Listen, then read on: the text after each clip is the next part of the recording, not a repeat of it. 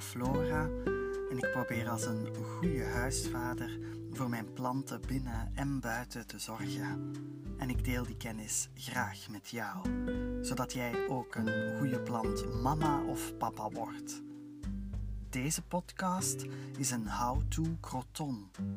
In iets meer dan 5 minuten kom jij te weten hoe je goed voor deze plant zorgt.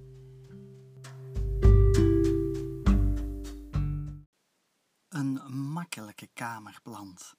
Daar houden we allemaal van. Maar sommige planten vragen net iets meer aandacht. Maar ze zijn die extra inspanning waard, omdat ze iets unieks toevoegen aan je huiskamer. De croton is er zo eentje. Wat maakt de croton nu zo bijzonder? Zijn blad. Je kunt het krijgen in verschillende vormen van smal tot breed, van korter tot langer. En de kleuren. De meeste crotons zijn echte chameleons. De jonge blaadjes zijn licht of donkergroen met lichtgele bladnerven of spikkels. Naarmate het blad veroudert, wordt de kleur donkerder en intenser. Het wordt oker, oranje, rood, bordeaux, paars en soms zelfs helemaal zwart. Hou je niet van bont blad? In de handel vind je ook sobere crotons die een plantleven lang eenzelfde groene kleur hebben, met witte of gele nerven of spikkels. In het wild groeit de croton in tropische wouden in Maleisië, Australië en eilanden in de Stille Oceaan. Daar is het een struikachtige plant die tot wel drie meter hoog kan worden. Zijn groeiomstandigheden zijn vochtig en warm en hij pakt graag enkele uren per dag direct zonlicht. Geen zin in een plant in je huiskamer die drie meter hoog wordt? Geen zorgen.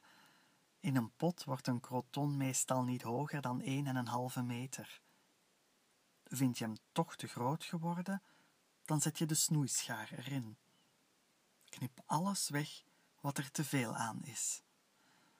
In de lente zal de plant opnieuw uitlopen op de plekken waar je hebt gesnoeid. Zo krijg je, ook thuis, een volle, bossige plant.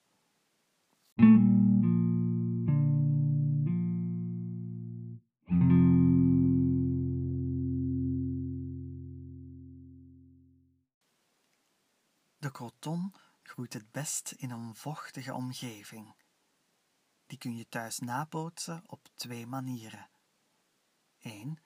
Houd de aarde altijd licht vochtig. En 2. Geef je croton twee keer per maand een plantendouche. Controleer regelmatig de toplaag van de aarde met je vingertoppen. Die moet licht vochtig, maar niet door nat aanvoelen. Staat de croton te droog, geef dan een goede slok water. Een croton van ongeveer 50 centimeter hoog krijgt graag twee maal per week 50 à 75 milliliter water in de zomer. In de winter halveer je de watergift. Staat de plant te droog, dan zal hij zijn blad afgooien en de kans op plaagdieren, zoals spint of wolluis, neemt toe. Als je dat ziet gebeuren, moet je de watergift verhogen en regelmatiger douchen. Als de plant te lang te nat staat, gaan de wortels rotten. Ook in dat geval is het na een tijdje helemaal afgelopen met je croton. De plant houdt ook van licht. Planten met een bont blad hebben niet alleen licht nodig voor de groei, maar ook om een nieuw bont blad aan te maken. Het licht geeft met andere woorden kleur aan jouw plant. Geef je croton een plek in huis waar enkele uren per dag direct zonlicht valt. Dat lukt prima bij een raam op het oosten of het westen. Een raam op het zuiden kan ook, maar het aantal uren licht en de intensiteit kunnen net iets te heftig zijn. Houd in dat geval 2 à 3 meter afstand tussen het raam en de plant. Krijgt je croton te weinig licht, dan zal hij amper groeien en in het slechtste geval zijn blad afgooien. Ga in dat geval op zoek naar een andere plek in je huis. Let wel, de croton heeft een hekel aan verhuizen. Zelfs al zet je hem op een betere plek, dan nog zal hij tijdens de eerste weken enkele bladeren afgooien.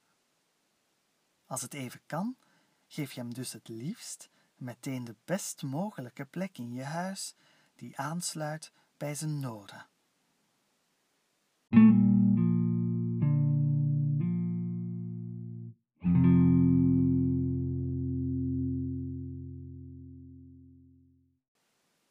Qua temperatuur kan de croton best wat aan. Hij overleeft bij een minimum van 13 graden. Maar als je wilt dat hij zich echt goed voelt, geef hem dan 18 graden of meer.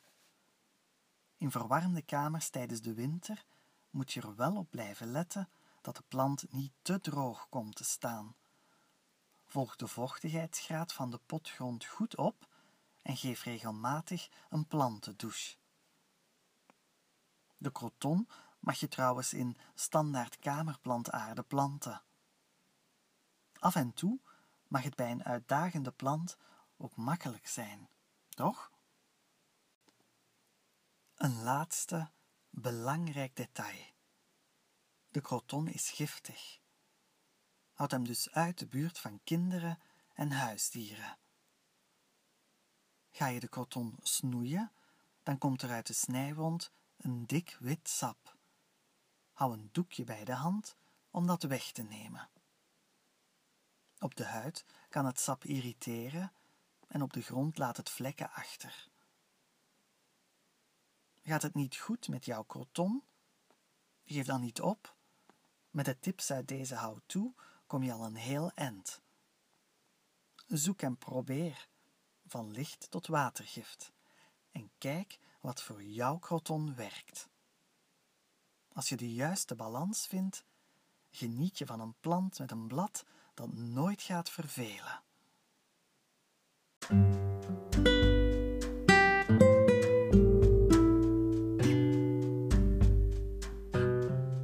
Hiermee ben je aan het einde van deze How to Croton gekomen. Bedankt om te luisteren. Laat me weten wat je van deze how-to vindt. Heb je vragen? Stuur een mail naar pflora.outlook.be.